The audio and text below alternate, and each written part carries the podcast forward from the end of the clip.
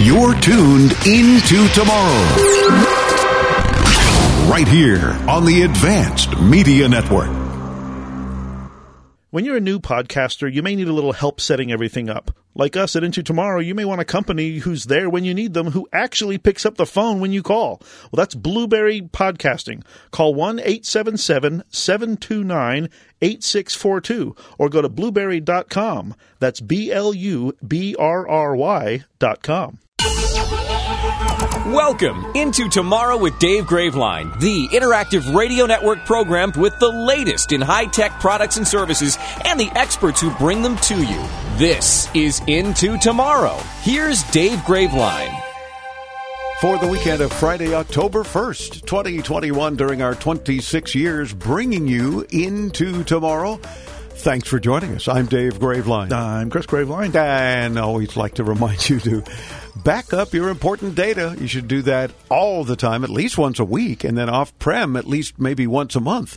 Somewhere else, store important things that you don't want to lose. Oh, and also, while we're reminding you of important things, check your spam filter. Not just for emails from graveline.com, but maybe from family, from long lost coworkers, from whatever. You're going to say, oh my gosh, I, no wonder I haven't heard from them there they are stuck in my spam filter. So mark us and them as not spam. So you get all of our emails, our weekly tech newsletter, whatever the case, and of course, correspondence from family and friends that you thought you just haven't heard from. Meanwhile, they're sitting there. So this is our uh, last chance in the show to m- mention some more of the items from uh, Amazon's big announcements. Uh, big announcement. Basically, their big announcement was we're going to get more money from you. Oh yeah, and, and, we haven't even gotten to the good stuff as far as them getting money. Um, they, they, released a, a smart thermostat, which they say works with Alexa. Duh. Yeah, I would think. Okay. Um, this is made in partnership with Honeywell Home. It's fifty dollars, and of course can be pre-ordered now. So it's only fifty dollars right. compared to their robot for a grand if you're selected Uh, of, right. on their pre-invite list. Right, and this is one of the few items that they release, so you don't have to apply for an invitation to buy it. Jeez. Um, last year, Amazon revealed the uh, the Always Home Cam, which puts a ring camera on a drone. Um, you, if you're interested in getting one, you can apply for an invite mm. starting now. That drone costs two hundred and fifty dollars. Jeez. Now they also have, speaking of their security issues, Virtual Security Guard. It's a subscription service that lets a third party company watch for motion events on your outdoor ring cameras. Notice how they stress that. Like, I'm sure they're never going to look on the cameras on your indoor oh, I'm devices sure. because they have access to them, obviously. But you can apply for early access now, and then it's $99 per month on top of a $20 monthly Ring Protect Plus subscription. So, are they nuts? Yes. of course they are. It's Amazon. That's it. So, 120 bucks and people from wherever, who knows, probably China, uh, can watch your ring cameras for you. No thanks. Yeah, yeah, you know, and just you know, skipping through some of the less uh, less exciting stuff. They uh, also uh, announced their new Alexa Together remote care subscription service that will replace the free Alexa Care Hub in 2022. So, mm-hmm. of course, they're replacing something free with a paid service. No doubt. Um, this uh, they say adds new features like compatibility with fall detection services.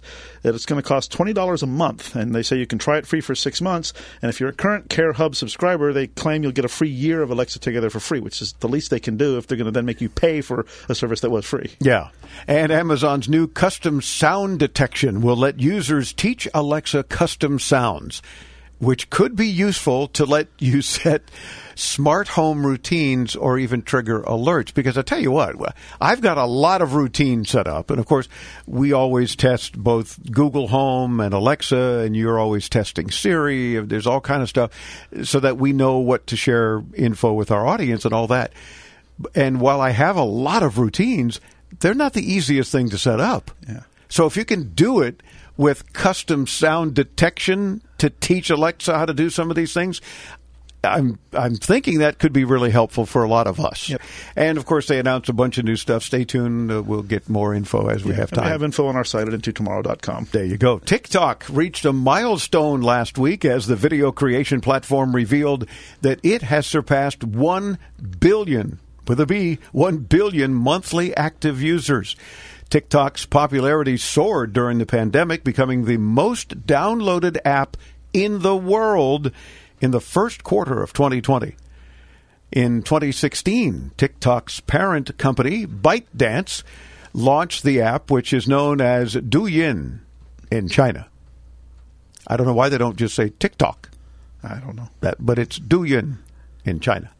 And we talked uh, last week on the show about how the, the Chinese government has now put more limitations on children in the app, and they can they can they're, Not they're just that app. They're restricting it uh, access between certain hours of the night so that they don't get addicted to the technology. It's one of the few things we've been able to say lately. Kudos to the Chinese Communist government for Yeah. protecting kids in that way. Yeah. And kudos to the EU because, according to a new EU Commission ruling proposal, Europe may require all manufacturers to use USB C charging for all phones and electronic devices. Good. It aims to reduce e waste and consumer inconvenience caused by different and incompatible chargers that are still in use. The Commission also wants manufacturers to unbundle the sale of chargers with electronic devices, which many have been doing lately. It's rare to find anything that has a little power cube Yeah. included in it. The report says, quote, with today's proposal, USB-C will become the standard port for all smartphones, tablets, cameras, headphones, portable speakers, and handheld video game consoles. Are you listening, Apple? Yeah. The EU said its work with industry has managed to reduce the number of mobile phone chargers from 30 to just three over the last decade. One of those three is Apple's Lightning port, which is used by about 20% of devices sold in Europe. Hmm. Wow. Well, good on them. And and I, I agree with that. I mean, I, and I wish they would do something like that here in the U.S. because if, if everything used the same charging cable, one, it's it's really inc- really convenient for the end user, and two, it does eliminate e-waste because you're not having all these different cords that are all ending up in landfills and in trash dumps. And And you don't have to worry about going to a friend's house and say, "Oh, I need to charge my phone," and say, "Oh, sorry, I don't have that kind of plug." yeah, So let's get consistent. Here's another example of big, giant Disney taking advantage of people. Moving to defend its Marvel superhero franchises, the Walt Disney Company filed a flurry of lawsuits seeking to invalidate copyright termination notices served by artists and illustrators involved with marquee characters like Iron Man, Spider Man, and Thor. The artists include Lawrence D. Lieber, who's 89 years old. He was a writer that Marvel hired way back in 1958 who wrote stories featuring the likes of Iron Man, Thor, and Ant Man. Marvel, filing its lawsuits under the name Marvel Characters Inc., said in court documents that because Lieber and the others toiled as work for hire, quote unquote, they have no legal ownership rights to the characters they worked on.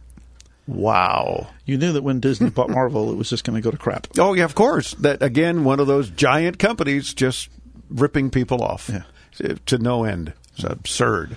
Uh, speaking of absurd companies, Facebook plans to invest $50 million to create a metaverse that it says will be, quote, a set of virtual spaces where you can create and explore with other people who aren't in the same physical space as you. The money will be In other spent- words, a Zoom meeting. Yeah, kind of. Well, yeah, that's pretty much what a metaverse is. It's like Yeah. a, a metaphorical universe. Mm-hmm. Um, the money will be spent uh, over two years through its XR Programs and Research Fund, which plans to work with other organizations, nonprofits, academic institutions, and governments. A metaverse would need more than just Facebook to create it, the company says, and it could take 10 to 15 years to bring the idea to fruition. Along with laying out its plans for creating a metaverse, Facebook says it will build the virtual spaces responsibly. They said this includes keeping individuals' privacy intact by minimizing the amount of data used, keeping people online safe, giving individuals choices for a thriving digital economy, and making sure that the technologies created are inclusive and accessible. Okay, wait a minute. Back up. Did you say in the same sentence Facebook and responsible? Yeah, well, Facebook said responsible. I'm just reporting what I what was what was said. Wow. Okay. Well, this is a bit unusual as well. I received a press release the other day from the NTSB appealing to Miami area residents. It said that investigators with the National Transportation Safety Board are appealing to our fellow Miami area folks who may have witnessed a September 13th crash involving a Tesla Model 3 that departed the roadway and collided with a tree in Coral Gables, Florida just down the street from us. The NTSB, which dispatched three investigators to Florida to investigate the fatal crash, is specifically looking for any video or photos of the crash or the post crash fire. Honest, I've never recalled getting a press release. We get them all the time, thousands almost daily, but from the NTSB appealing to specific area residents, let alone our own town here in Miami. Interesting. Well, basically saying we can't investigate this on our own. We're not good yeah. enough. We don't know anything about electric cars, so can anybody shed some light? Because it does fall into their bailiwick there. And that's interesting. So if you witness the September 13 crash in Coral Gables, Florida, be sure to get a hold of the NTSB folks. They need your help. Yeah. According to recent reports, Comcast appears to be planning to offer TVs running its own software across at least two territories. Oh, well, that basically means you won't have any TV to watch. Yeah. In the U.S., the TVs will reportedly be branded as X Class TVs. Originally manufactured by Hisense, the 43 and 50 inch sets will run Comcast's X1 operating system, which is already found on its set top boxes and Xfinity Flex streaming box. An Xfinity landing site confirms the X Class TV branding, while an FAQ page says that they'll aggregate, quote, your favorite apps, live channels, and on demand movies and shows together in one place. Hmm. Meanwhile, in the UK, Comcast subsidiary Sky is reportedly planning to launch smart TVs of its own, though the report doesn't say which OS those TVs will be running. Oh, interesting. Well, we'll have to develop uh, watching that story to see how it goes. Wow. If you're like me and you like using the Android Auto dashboard, it's got a new look and some new functions.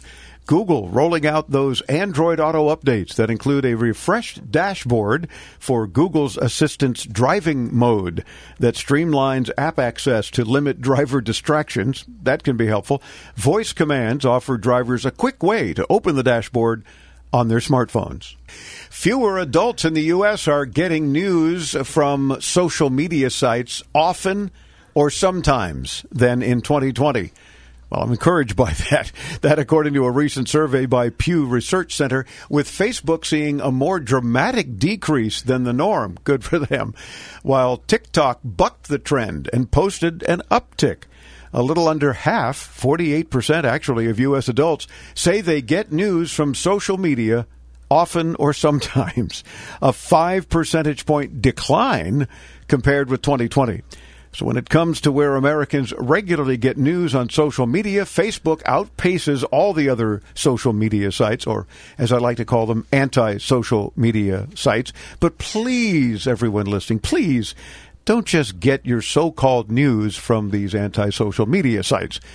If you are really a news hound and curious about what's going on in your local area, in your nation, in your world, then make sure you also visit some news sites that are actual news, not fake news, not you know propaganda, not you know communist news network or whatever. Just other news, but don't get it from social media because it's not likely accurate. Yeah, and if you do, at least check the URL that the news is coming from. And if it's not coming from a site you've ever heard of, then maybe think twice about it. That that's another good piece of advice. Shar in Atlanta, Georgia, listens on AM 920 The Answer. Hello, Shar. I am starting a new podcast as a business. I hope that you guys can help me with it by suggesting any technologies that I may need to get a fresh start. Well, Shar, it'll be our pleasure. Of course, we, just to plug our, toot our horn, I guess, whatever, uh, have been doing podcasts since long before they were ever even called podcasts. Remember, we've been doing this show for 26 years, and we were saving them since the very beginning, archiving them, and then they became known as podcasts. So, of course, we started that too. But at the, at the very minimum, uh, you will need a computer, of course, and a good, solid microphone. If you're going to be a solo podcaster, you may be able to get away with a USB microphone like a Blue mic. They're very good. If you're not going to be a solo podcaster, but you will be recording with a remote co host, for example, via something like Zoom, well, then the same applies. If you're going to be in person, you'll probably at least need a couple of regular microphones and a mixer to be able to connect them both to the computer and, of course, a recorder. Yeah, you can get away with just a computer with the proper software, which can range from something paid like Adobe Audition or Logic Pro uh, to something free like Audacity or GarageBand. But if you're planning to record on the road, then a standalone recorder by a company like Zoom or Tascam may be helpful to keep you mobile and allow you to conduct interviews without much need to set anything up. Yeah. Now you'll also need, of course, a platform to distribute your podcast. Of course, you hear us talk on the show. We use Blubrry.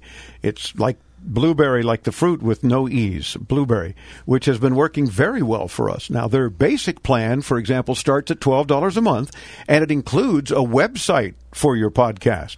So unless you plan to have a very complex or high traffic site, what they offer will be more than enough and you'll be able to kill two birds with one stone, save money, and they are very helpful. Yeah, now, since you're looking to monetize this, you want to keep in mind that the landscape is both overcrowded and dominated by large media companies with huge budgets these days.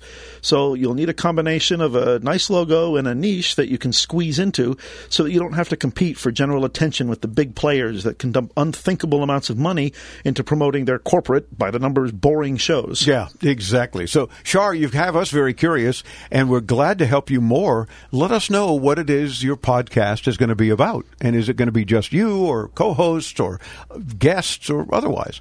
And we'll promote it for you. And tell Blubrry that Dave and Chris sent you. They'll there, take care of you. There you go. Again, blubrry.com, just blueberry without the E's. Check them out. And while you're online, hit us up at intotomorrow.com. Attention! Do you owe back taxes, fines, and penalties to the IRS? The IRS now offers new relief options for taxpayers affected by COVID-19, but you can't go it alone. Call Tax Solutions now. Our team of former IRS agents and tax professionals can get you the best deal. We know the COVID-19 rules. Call us and never speak to the IRS again. I couldn't sleep. We were being audited. I called Tax Solutions now and a great big weight was lifted off my shoulders. I called Tax Solutions now and they got the IRS off my back. Tax Solutions now had my wage garnishment lifted in 48 hours. The virus has caused the IRS to take extensive action to help taxpayers. So if you owe $10,000 or more, this is the best time in years to settle your tax debt. I qualified for the Fresh Start program. I paid less than I owed. Remember, the IRS will not give up until you pay. Call 800-683-9499. 800-683-9499. 800-683-9499.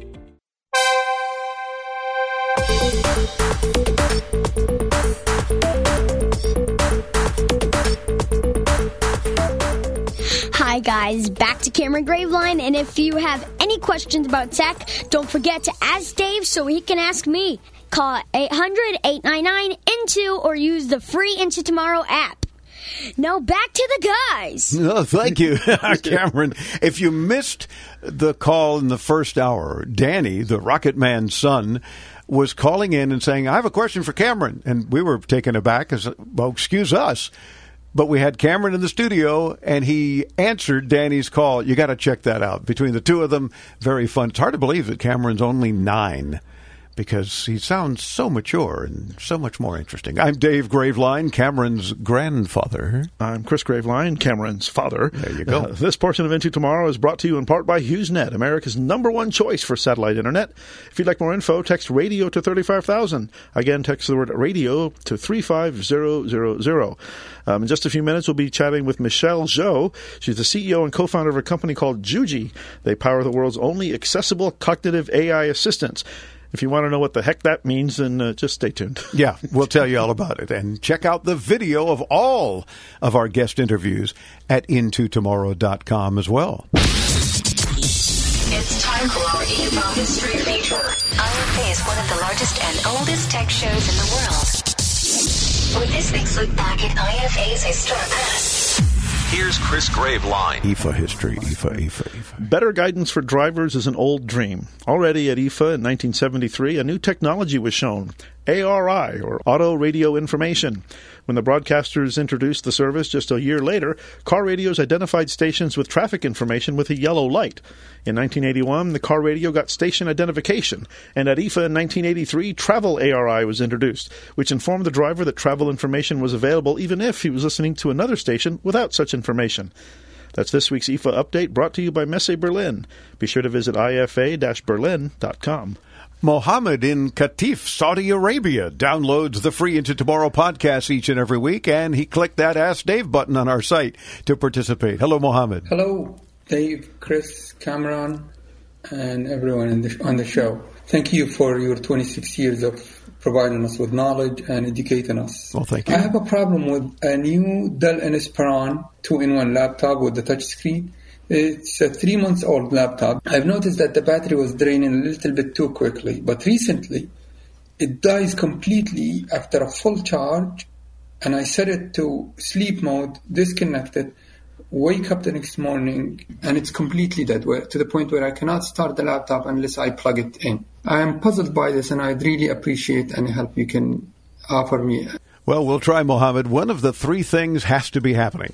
One, you have a rough process going crazy and perhaps eating up your battery. Now, you can check for that by looking at Windows Task Manager and sorting by what is using the most CPU or RAM. Now, number two, if that looks normal, something may be wrong with your computer, and after three months, you should be able to have it fixed or replaced under warranty. So it would be good to reach out to whoever you bought it from. And the third possibility, as we see it, the last thing that may be at play here is that that is just how long the battery lasts.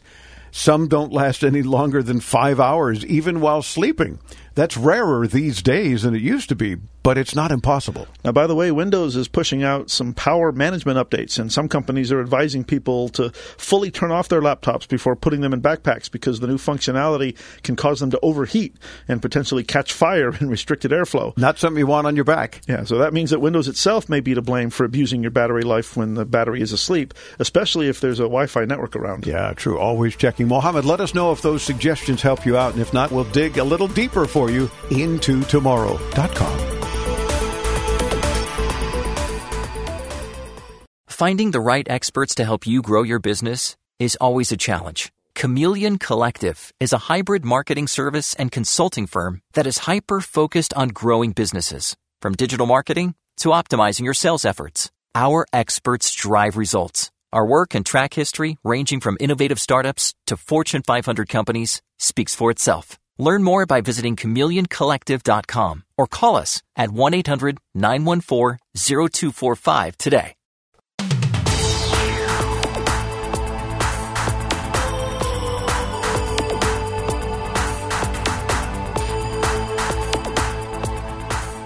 Welcome back into tomorrow. I'm Dave Graveline. Thank you for tuning into the program during our 26th year on the air, bringing you the latest in consumer tech, all sorts of cool electronics and technology available today and into tomorrow. We love it when you can participate on the program because you, yes, you, our listeners, actually make the program your calls, your participation, your help for other listeners, questions, comments, whatever the case. That's what Into Tomorrow is all about. So don't ever hesitate to join us, not just because we always share fabulous prizes with you, but because we want to hear you on the show. And there's three easy ways to do that. First, you can do it the old fashioned way. Pick up any phone that can still be used as a phone these days and call us toll free 24 7 anywhere from North America. 800 899 INTO. That's 800 899 4686. Or download our free Into Tomorrow app from your favorite app store and just mash that button that says message to studio. And then we'll get your message. Or a lot of folks these days are doing it this way. It's very easy on anything, any device with a browser and a microphone. So your laptop, your desktop, your shoe, your if it's got a browser and a microphone, you could do it. Your smartphone, your tablet, whatever. Visit us at intotomorrow.com. You'll see a little uh, red microphone and a thing that says Ask Dave. Click that and voila. And if you use that method, we only ask that you also be sure to include your first name, where you're calling from, and how you hear the show. And that way you can participate right here on Into Tomorrow. Our next guest company powers the world's only accessible cognitive AI assistants. Okay, that also got our attention. So we wanted to find out what that's all about. So we invited the co-founder and CEO of Juji, Michelle Zhou, to join us. Michelle, welcome into tomorrow from San Jose, California, here to our Miami studios. How are you? Thank you, Dave. Thank you for having me. Our pleasure, and glad to have you with us. Tell me about the company Juji. So Juji is an artificial intelligence company so it's specialized in creating and powering what we call it a new generation for AI assistants with cognitive intelligence. And people might ask, what's cognitive intelligence? Yes, I, I, think I, people, including myself, are asking exactly that. So, and certainly most of our audience says, well, it sounds cool, but my goodness, what is it? Yeah. Hey. So in addition to teaching machines language skills, for example, to be able to understand, interpret English and respond with English, we also teach machines human soft skills, such as active listening, which means that during the conversation, AI assistant can summarize what it listens and actually confirm the emotions to be empathetic. And more, we also teach machines to read between the lines, which means it is to go beyond what users have said to automatically infer users' unspoken needs and wants. So, for example, uh, during the conversation, the machine can automatically analyze users' text, conversational text, and infer whether this user is very adventurous, bold, versus this user is more careful and very actually meticulous. So mm. that you can see, it's almost like you're working with a person, you're working with the psychologist who can really understand what your needs and wants are without even you speak it out. Wow. So, I mean, I never heard of machine learning or artificial intelligence being able to read between the lines. That's kind of interesting in and of itself, I think. yeah, that's what our actually specialty. Because you probably knew from my bio, my co-founder and I, before we started Juji, we have worked with IBM for many years. And we are the inventors of IBM Watson Personality Insights, oh. which really is a start uh, of the research work there is how do you actually use user behavioral data, especially communication text, to better understand each user deeply, including their individual differences, such as emotional signature and their whether they are extrovert or introvert, whether they are very open to new ideas, and whether they are either very liberal in terms of their political or their or um, actually um, values. Oh, wow. Well, then how can something like this help us as consumers, or is it meant for us as consumers? Definitely. So there have been very different types of use cases. So one type of use case you can think about it is uh, right now with the advances of AI, consumers, uh, just regular people, right? When they interview with the company, let's say want to find a job with the company, they may actually interview with an AI. So in that case, it is the AI would use that interaction to better assess the fit between the candidates and the company culture. So in this case, it is such AI actually can help also train interviewees. For example, if somebody who is very ambitious and tends to actually exaggerate the facts, if the AI detects such intention, such actually intent, they may actually can coach the interviewee to say this one, you know, I know you're ambitious. I know you want to impress your interviewers. Maybe you can stick to the facts. Then that will go a long way, right? Wow. And similarly, on the opposite, if somebody who is very timid, who is really afraid to speak out loud their thoughts about their ideas, the computer can detect those kind of uh, uh, unspoken psychological needs and wants, can actually coach that person to say, just be bold, just speak it out, and then other people would appreciate your opinions. So, in other words, you're, you're saying, Michelle, that the, this AI, the machine learning, the artificial intelligence, can even determine if someone is being shy and kind of help get them out of their shell, so to speak? Yeah, exactly. Hmm. You said it better than I than I did. Exactly right. so, can I really detect your what do we call it? Unspoken needs and wants. It's called psychological needs, right? Yeah. So if you detect if somebody who didn't say it, for example, somebody said is, I really want to enjoy uh, to go to the restaurant uh, serving Ethiopian food or maybe Egyptian food. So it's not just about uh, the particular food they like. Maybe this is also indication about their adventurousness. So in this case, you could actually recommend services and products that actually satisfy, fulfill such unspoken needs and wants. Very interesting. Wow. Stay tuned. We're going to talk more with Michelle Zhou, the co-founder and CEO of Juji. And you can visit them at juji.io. Meantime, hit us up at intotomorrow.com and stay tuned. More with Michelle right after this.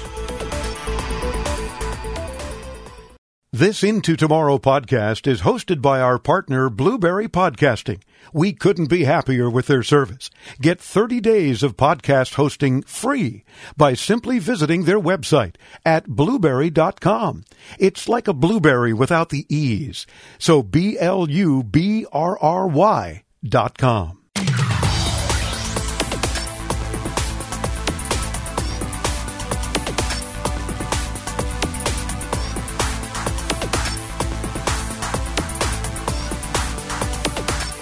And we're back, bringing you further into tomorrow. I'm Dave Graveline. We're talking with the co-founder and CEO of Juji, all about AI assistance. It's Michelle Zhou. So I can see that this can be used in many, many ways to assist people uh, and to assist companies for that matter. I mean, I love your example about perhaps a job interview is is all done by AI.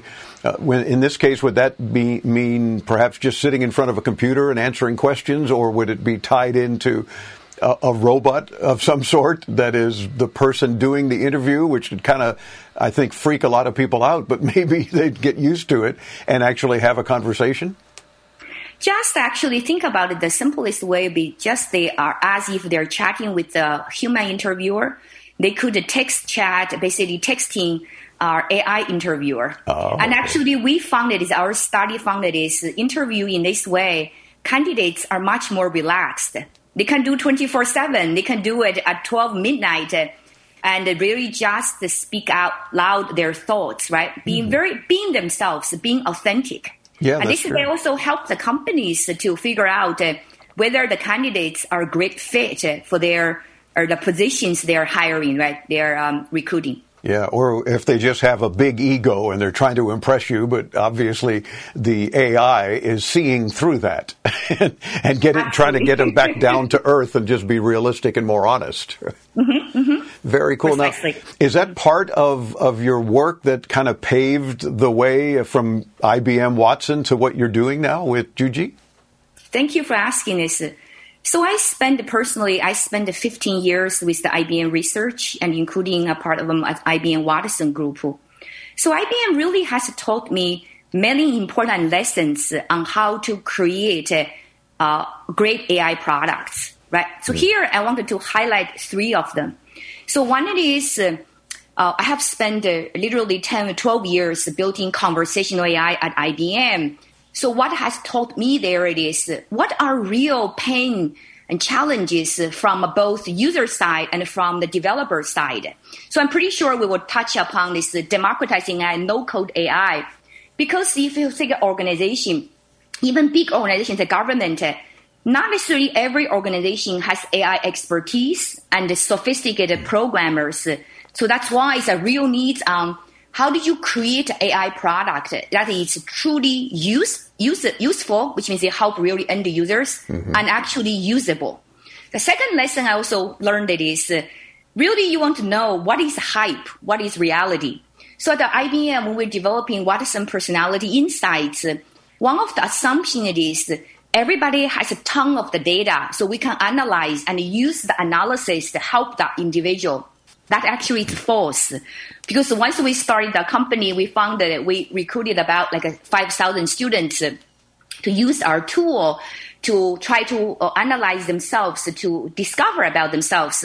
We found that 95, 95% of the people don't have enough data for our, for our analysis. Oh. Despite their enthusiasm of discovering themselves, they said, uh, we don't really post on social media, so we don't have the data.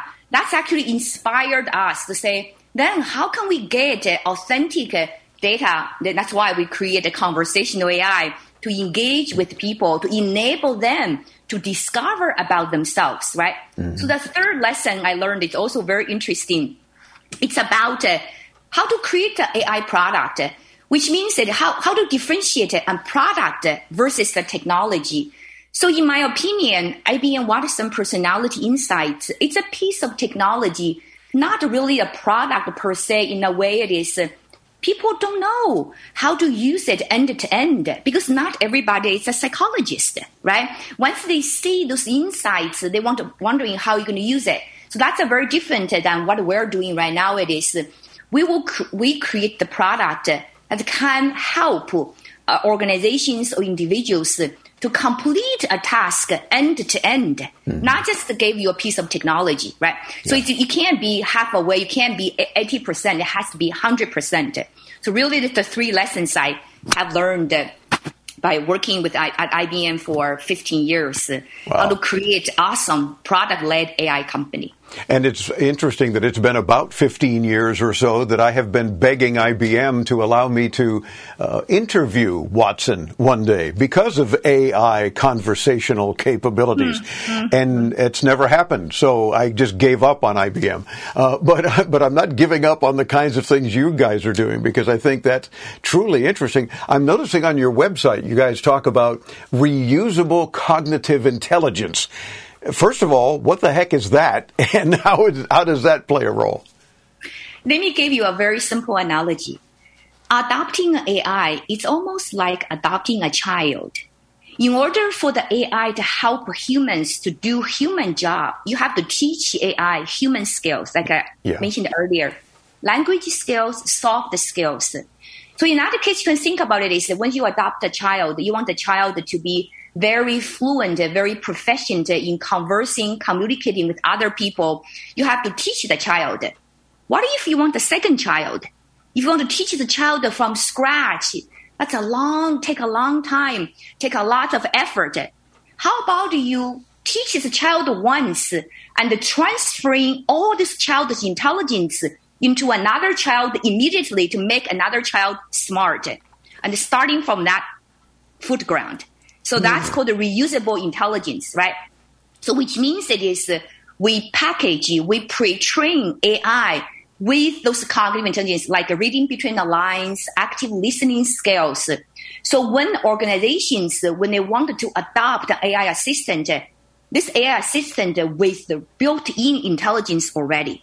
So this will cut dramatically the time and the cost of adopting AI for any organizations, no matter if they have uh, AI skills, AI team or not. Wow. So, yeah, I can see how it can reduce the cost for a company uh, and certainly help them in many ways. And then maybe all you have to do is update uh, that new AI assistant because new things happen, new products, uh, you know, come into play, whatever.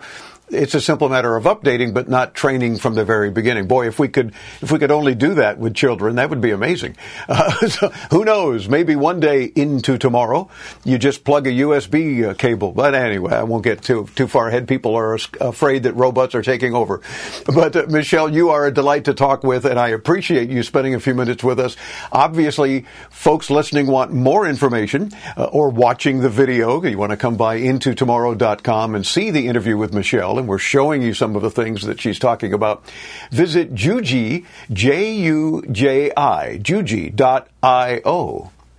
There you go. And we'll get you there too when you visit us at intotomorrow.com. Michelle, as co-founder and CEO of Juji, thank you so much for spending a few minutes with us. Continued good luck to you guys and stay in touch. Thank you, Dave, for having me. Again, Juji. .io. I'm Dave Graveline. Stay tuned as we bring you further into tomorrow right here on the Advanced Media Network.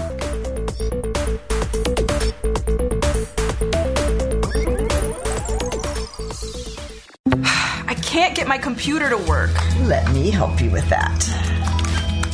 How'd you do that? I just got techie with Geeks on Site. Our geeks literally come on site. No need to stop what you're doing or block off time. We come to your home, office, or wherever you are. And we don't just fix whatever computer issues you might be having, we explain and teach you along the way. We'll help you instantly. Call 855 399 9886. That's 855 399 9886.